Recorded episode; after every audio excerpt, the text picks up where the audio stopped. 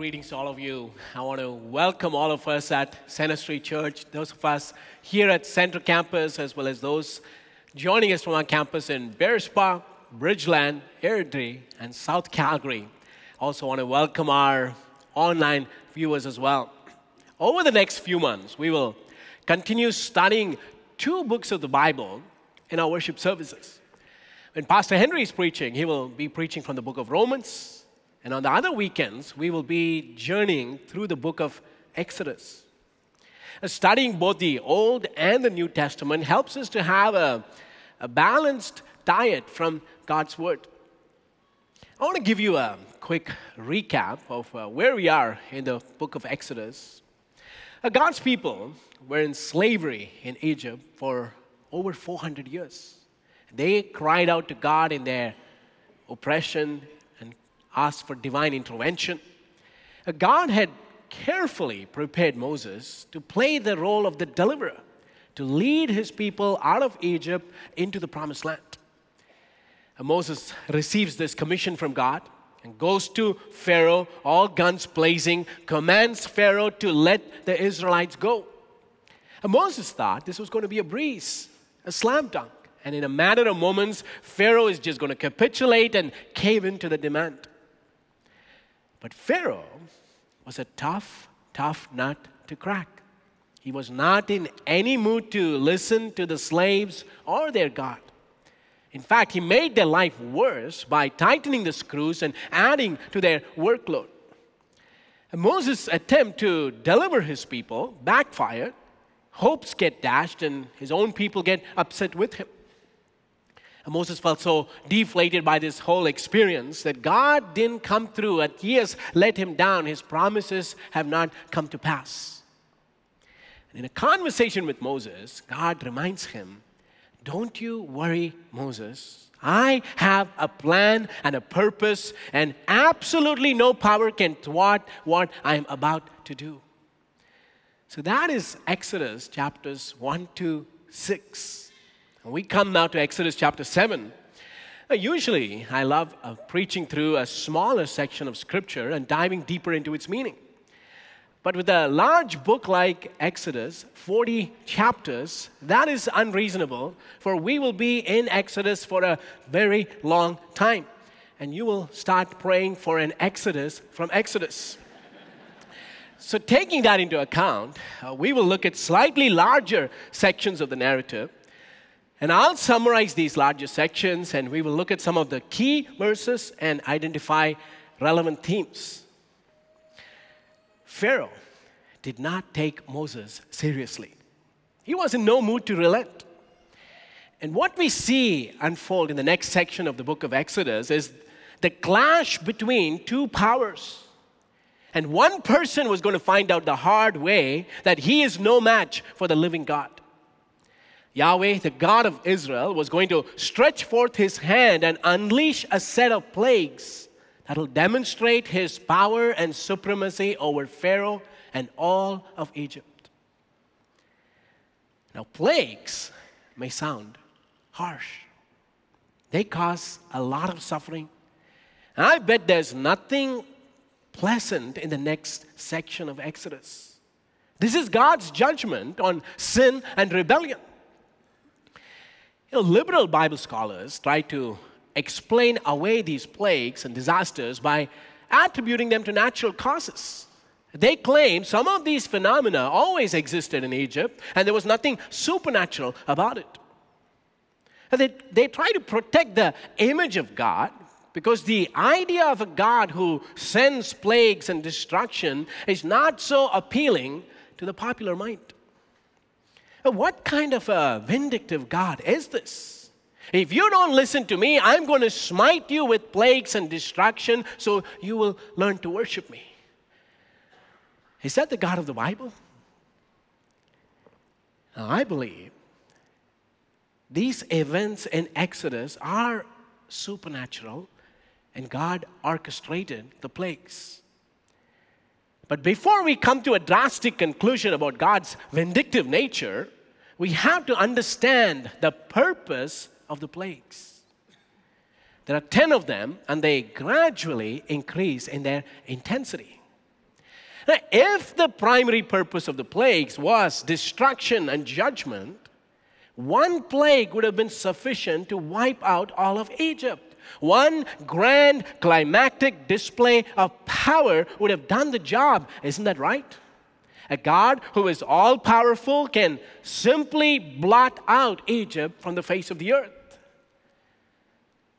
More than destruction and judgment, more than bringing Israel out of Egypt, the plague served a bigger purpose. What is it? What could the purpose be? I'm going to walk you through Exodus chapters 7 and 8, and in the process, we will find answers to that question. A key theme in the book of Exodus is knowing God. God reveals himself to Moses as Yahweh, the God of his ancestors, Abraham, Isaac, and Jacob. And when Moses goes to Pharaoh and says, "Let my people go," do you remember what was Pharaoh's immediate response? You find this in Exodus chapter 5, verses 1 and 2. Afterward, Moses and Aaron went to Pharaoh and said, "This is what the Lord, the God of Israel, says, let my people go so that they may hold a festival to me in the wilderness." Pharaoh said, "Who is the Lord that I should obey him and let Israel go? I do not know the Lord, and I will not let Israel go." This is the first encounter Pharaoh and Moses have. And as soon as Pharaoh heard that the God of Israel, the Lord, Yahweh, commands you to let my people go, Pharaoh's immediate response was, "Who is the Lord? Who is Yahweh? Why should I listen to his voice? I don't know him." Pharaoh lived in a pluralistic religious environment. The Egyptians worshipped many gods. They had the god of the sun, the river, childbirth, crops. They had a god who represented the various aspects of the Egyptian society. So Pharaoh was saying, "I don't know this God of Israel. We have our own gods, so why should I listen to the God of the slaves?" The purpose of the plagues, if I might present to you, is more than judgment. It's more than bringing Israel out of Egypt. The purpose of the plagues was to reveal Yahweh, the character of the one true God. That was the intent behind the next set of dramatic events that will unfold in the book of Exodus. These were not just plagues, they were signs. And through these signs and wonders, God was going to reveal himself to the Egyptians, to Pharaoh, to the Israelites, and to the whole world, that they all may come to know him. I'm going to touch on each of these categories and show you from the text how God revealed himself to Egypt, Pharaoh, Israel, and the whole world. We will look at specific verses here in Exodus 7 and 8. Let's start with Egypt. The purpose of the plague was that the Egyptians will know God. Exodus 7, verses 4 and 5. Says, "Then I will lay my hand on Egypt, and with mighty acts of judgment I will bring out my divisions, my people, the Israelites." And here it is, "And the Egyptians will know that I am the Lord when I stretch out my hand against Egypt and bring the Israelites out of it." Through the plagues, God was giving an opportunity to all of Egypt to come to know him. This was the intent, the reason behind the plagues. The stretching forth of his hand was so that all of Egypt will come to know who Yahweh is. So what was God doing through the plagues? He was demonstrating his absolute superiority over the gods of Egypt.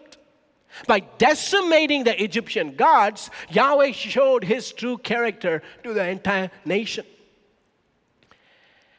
You know, when Moses and Aaron go back to Pharaoh, they throw the staff that God had given Moses, and that very moment it turned into a snake. And this was the prelude to the 10 plagues that will be unleashed on Egypt. The staff turned into a snake. Now, I don't know about you, and I'm petrified of snakes. I find them creepy and scary. Sometimes we take our kids to the pet store. We figured that's a lot easier than buying them a pet. And you know, they sell snakes in the pet store. And once we were walking by, the store attendant says, "If you want to hold a snake, I can help you with that." And my response was, "No, I like it way better when the snake is inside a thick glass tank, locked and safe."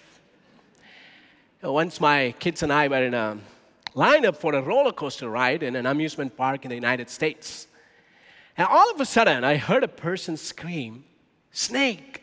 And there was immediately a great commotion. And right before our eyes, we saw a huge snake, over 6 feet long, just cut through the line, and everybody went crazy. I thought maybe that was somebody's pet snake. They released it to shorten the lineup. I thought to myself, here we are. We pay money to sit on a roller coaster ride that hurtles at such ferocious speed, you know, does all kinds of loops and goes upside down and drops down from such a height, defies gravity, gives you a whiplash, and we enjoy the thrill of it, and we say, "Let's do it again." And we see a live snake, and at the sight of this slithering creature, we are petrified and we freak out. See, that is our 21st century. But Pharaoh lived in a different world. For Pharaoh and all of Egypt, they were used to snakes and didn't find it to be a big deal. When Moses' staff turns into a snake, Pharaoh just yawns. Doesn't find it to be amusing at all. In fact, nonchalantly, Pharaoh calls his sorcerers and magicians, and by the power of their secret arts, they do exactly the same. They are able to throw their staff and duplicate the miracle. You think your God is powerful? We can do the same. But to their horror, Moses and Aaron's snake swallowed the snakes of all the magicians. And the word swallow is the same word used to refer to the Red Sea swallowing the Egyptians when they tried to cross. For this was the onset of a set of events that will culminate in the crushing defeat of Egypt and all their gods. Clearly, they were no match for God's power. The one true God was taking on the gods of Egypt and challenging them.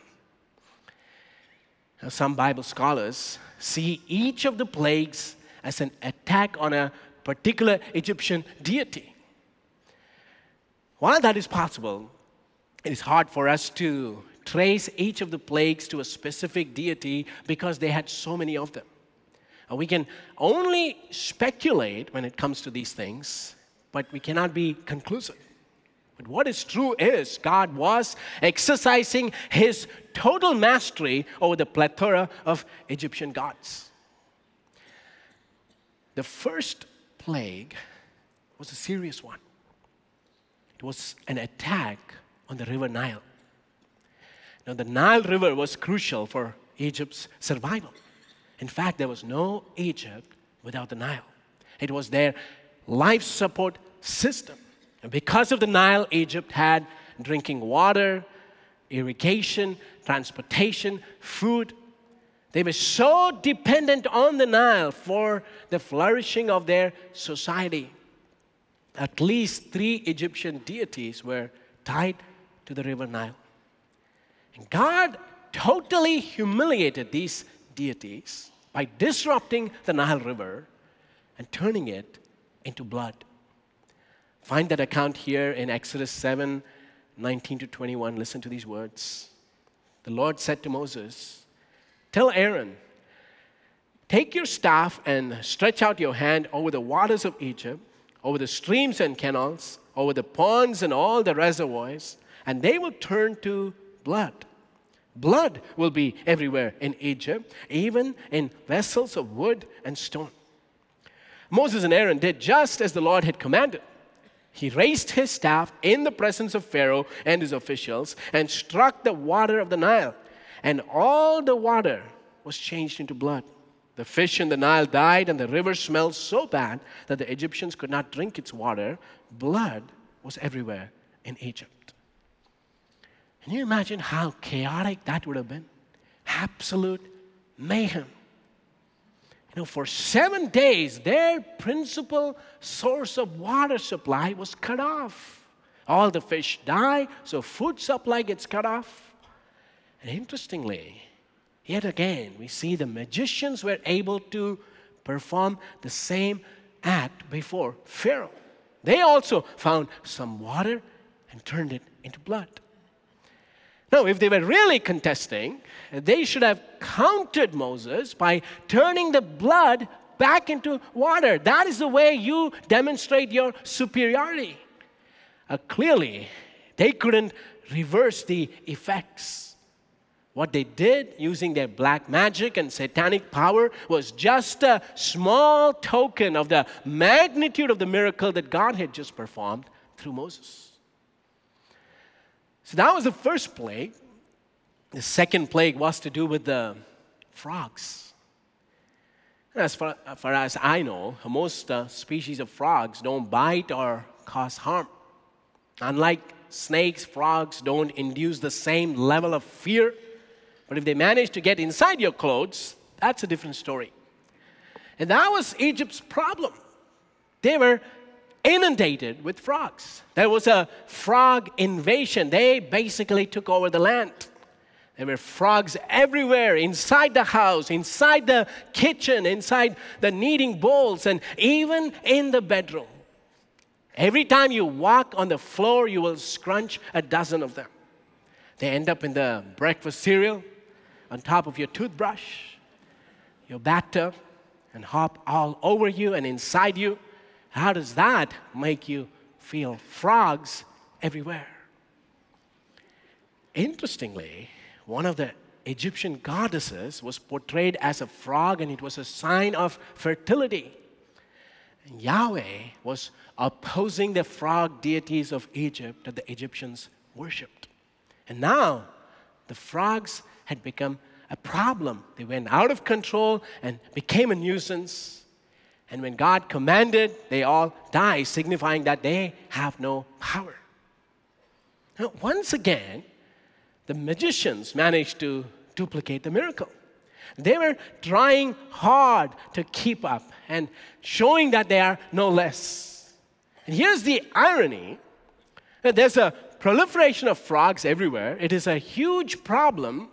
And the magicians, rather than solving the problem, show off that they can also multiply the frogs. How helpful is that?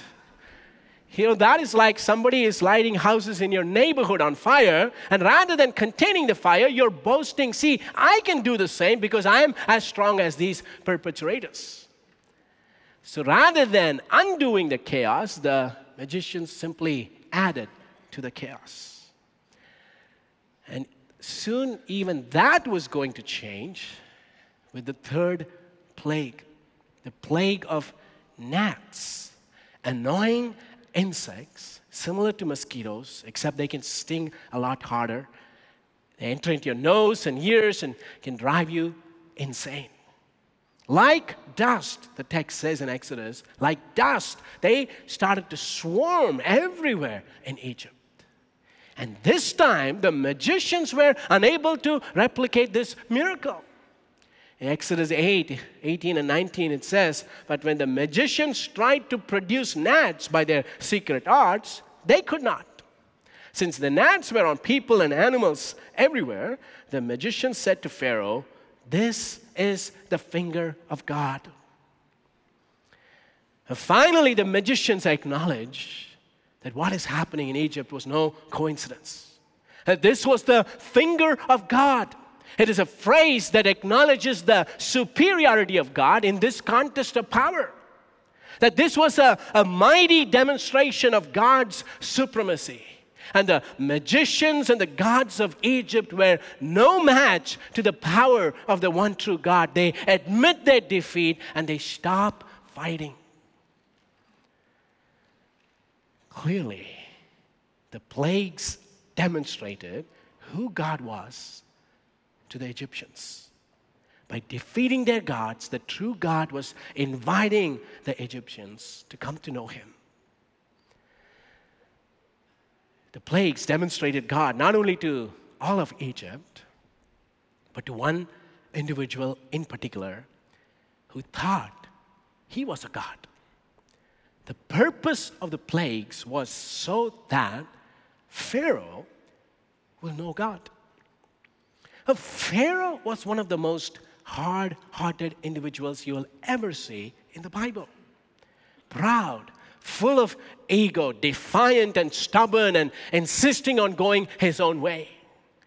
And God was going to reveal himself to Pharaoh. And this is stated explicitly in the very first plague, turning water into blood. Look at Exodus 7, 16 and 17. Then say to him, Pharaoh, the Lord, the God of the Hebrews, has sent me to say to you, let my people go so that they may worship me in the wilderness. But until now, you have not listened. And this is what the Lord says, by this you, Pharaoh, will know that I am the Lord. With the staff that is in my hand, I'll strike the water of the Nile, and it will be changed into blood. So as a result of this plague, Pharaoh will know that Yahweh is God. The one who defied God by saying, who is the Lord that I should listen to him, will now receive a crash course on God's attributes. I'll briefly allude here to a dilemma that we see here in the text. And it's to do with the hardening of Pharaoh's heart. This has been a concerning topic for some. So here's the question, who hardened Pharaoh's heart? If you read the text, there are at least three different responses. In one instance, we see this right after Aaron's staff swallows the staff of the magicians. In Exodus 7:13 it says, yet Pharaoh's heart became hard, and he would not listen to them, just as the Lord had said. Pharaoh's heart became hard. And no one initiates it. No one causes the hardening to happen. It just became hard. And yet, there are other times in the text where it explicitly says, God hardened Pharaoh's heart. Here's an example. Exodus 7:3, but I will harden Pharaoh's heart, and though I multiply my signs and wonders in Egypt, and goes on to say how he will not listen. I will harden Pharaoh's heart. It feels unfair that God is setting Pharaoh up for destruction. And you may wonder, poor Pharaoh, what can he do? He's just a pawn, and God is hardening his heart. What chance does he have? So is God responsible for that? And as you're pondering over this and wrestling with this, fascinatingly, the Bible also uses another expression. Pharaoh hardened his own heart. And look at Exodus 8:15 as an example. But when Pharaoh saw that there was relief, he hardened his heart and would not listen to Moses and Aaron, just as the Lord had said. And you see that stated a number of times in Exodus. Pharaoh hardened his heart. So we have God hardening Pharaoh's heart. Pharaoh is hardening his own heart. And then Pharaoh's heart is hardened. It just happened to be hardened. There isn't a causative effect to it. So how do we resolve this tension? A lot of this is mystery. So I don't want to make dogmatic claims on challenging passages like these. It'll take us a lot more time to go into the intricacies of all of these things. But last weekend, from Romans chapter 9, Pastor Henry already dealt with this dilemma of God's sovereignty and human responsibility and how these two things go hand in hand. It'll be sufficient to say, God did not make Pharaoh's heart stubborn or evil. Pharaoh was responsible for his own evil. He's not a puppet on a string being manipulated by a higher power. But Pharaoh very intentionally and deliberately makes those decisions. And he is fully accountable for all of his actions. God is not taking a good man and making his heart hard. He's merely exposing the hardness of heart of a man who thought he was a god. And as I pointed earlier, God could have gotten rid of Pharaoh in one stroke if he desired so. But he is merciful, even to Pharaoh, in giving him opportunities to repent. At the end of every plague, there was an invitation for Pharaoh to humble himself, hear the words of God, and be obedient to what he's saying. The plagues gradually increase in their intensity. Unfortunately, rather than responding positively to God's invitation, with each successive plague, Pharaoh's heart only gets hardened. And he reaches a point of no return, and he's determined to go his own way. Now, there are times we see a glimmer of hope in Pharaoh when he indicates a desire to change, when he asks Moses to pray. Now, before he had insulted the God of Israel, saying, "Who is the Lord that I should obey his words?" And now he acknowledges the Lord and even asks Moses to pray to him on his behalf. Look at Exodus 8:8-10. Pharaoh summoned Moses and Aaron and said, "Pray to the Lord to take the frogs away from me and my people, and I will let your people go to offer sacrifices to the Lord." Moses said to Pharaoh, "I leave to you the honor of setting the time for me to pray for you and your officials and your people, that you and your houses may be rid of the frogs, except for those that remain in the Nile." "Tomorrow," Pharaoh said. Even Pharaoh's own palace was not exempt from this frog invasion. He couldn't bear it anymore. This was not life-threatening, but it was annoying to the nth degree. Frogs everywhere. And Moses saying, "I know, when do you want me to pray so we can get rid of the frogs? The answer should have been now, right now, this very second, would you pray for me?" But Pharaoh says, "Tomorrow. I'm willing to put up with this for another 24 hours. No, that is how tough this guy was. And interestingly, when the frogs were gone, Pharaoh went back on his word, his promise to release the people. A repeated pattern that you will see in so many of the other plagues. As soon as relief was in sight, Pharaoh hardened his heart even more. Now, it is easy for you and I to think Pharaoh is an extreme example of some weird, hard-hearted individual. Now, we can put him in the category of a maniac and keep him at a safe distance. But the truth is, Pharaoh is representative of all people who are bent on going their own way and who refuse to submit to God. Pharaoh is a lot closer than we would like. In fact, there are some of you like that in this room. As some of you listening to me online, you're like that. You're bent on going your own way, and you mirror unknowingly the attitude of Pharaoh. God in His mercy gives you one opportunity after another to repent, but you keep refusing. You're stubborn and set in your own ways. You insist on going in your own path. And I want you to know you look more like Pharaoh than you would like. The purpose of the plagues was to teach even Pharaoh about God. That God wanted him to come to know Him. So the plagues spoke to Egypt, to Pharaoh in particular. The plagues also spoke to another group of people, and these are the Israelites. The purpose of the plague is so that Israel will know God. In Exodus 6, 7, and 8, God says, I will take you as my own people, and I will be your God. Then you will know that I am the Lord your God, who brought you out from under the yoke of the Egyptians, and I will bring you to the land I swore with uplifted hand to give to Abraham, to Isaac, and to Jacob. I will give it to you as a possession. I am the Lord. The whole Exodus narrative served as a lesson for Israel. And they had Abraham, Isaac, and Jacob as their ancestors, a rich heritage. God had made a personal covenant with them.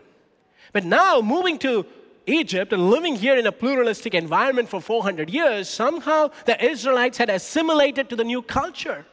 They didn't have a close relationship with Yahweh. In fact, they knew very little about the character of God. And the saga of the Exodus will teach them about God's love, His power, His grace, and His ultimate plan and purpose for their life. So all the plagues served the purpose of deepening Israel's walk with God. God knew soon they would be out of Egypt, that they would be walking in the wilderness on their way to the Promised Land. And in the wilderness, their faith will be tested to the core. They will face all kinds of trials and challenges. And only a deep, intimate knowledge of God would keep them anchored, keep them grounded, and sustain them in the midst of these trials and challenges. And moreover, through the retelling of this Exodus story, generations of the Israelites will come to know God. That faith will be passed on from one generation to next through the retelling of the story. So Egypt, Pharaoh, all of Israel will come to know God through these plagues. But there's more. Lastly, the plagues served this purpose, that the world will come to know God. There is a global scope to the book of Exodus. It's stated very clearly in Exodus 9, 15, and 16, where God says, "For by now I could have stretched my hand and struck you and your people with a plague that would have wiped you off the earth. But I have raised you up for this very purpose, that I might show you my power. And look at this, that my name might be proclaimed in all the earth." Now, the Exodus event would put the spotlight on God. And in the process, all of Egypt, Pharaoh, Israel, and the whole world will come to know who God is. The events of the Exodus will go down in the pages of the Bible, and centuries later, people of all ethnicities like us will read these accounts and go deeper in our understanding of God's character. See, that is God's ultimate purpose, not just to reveal Himself to Israel, but to all the nations of the world. God is not a God of one ethnicity. He's the God of all nations. The scope is always global. And that is an inspiring vision, because through one nation, God was going to bless all the nations of the world. Through one people group, He was going to send Jesus, who will bless all the people groups of the world. So centuries later, we read these accounts in the book of Exodus, we hear about these plagues, and we see the character of what a great God that we serve. And what does God want us to know? The Lord wanted Israel, Egypt, Pharaoh, and the whole world, and us to know today that He is unique, He is supreme, that there is no one like Him. He has no rivals or equals. Nobody can stand against Him. Nobody can thwart His plans and purposes. Now, the Lord wanted Israel, Egypt, the whole world, and us to know that He alone is worthy of our worship, worthy of our highest affection. He alone deserves our highest loyalty, service, and commitment. The Lord wanted them and us to know that He is merciful, that He is forgiving, that no one is too far gone, that there is a way back for every single one of us, even for someone like Pharaoh, if only we will humble ourselves. And the Lord wanted them and us to know today that every breath that we take comes from Him. The air that fills our lungs is from Him, and everything that has breath ought to praise the Lord, that all of creation proclaims the greatness and majesty and the splendor and the glory of God, that God has demonstrated His greatness and power and glory to us so that we can be ambassadors of that greatness and proclaim how awesome He is to the world.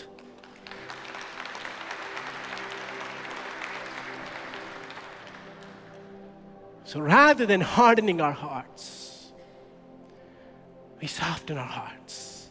We come before Him in humility. We are in awe of His character, His nature, His greatness. For that is a fitting response.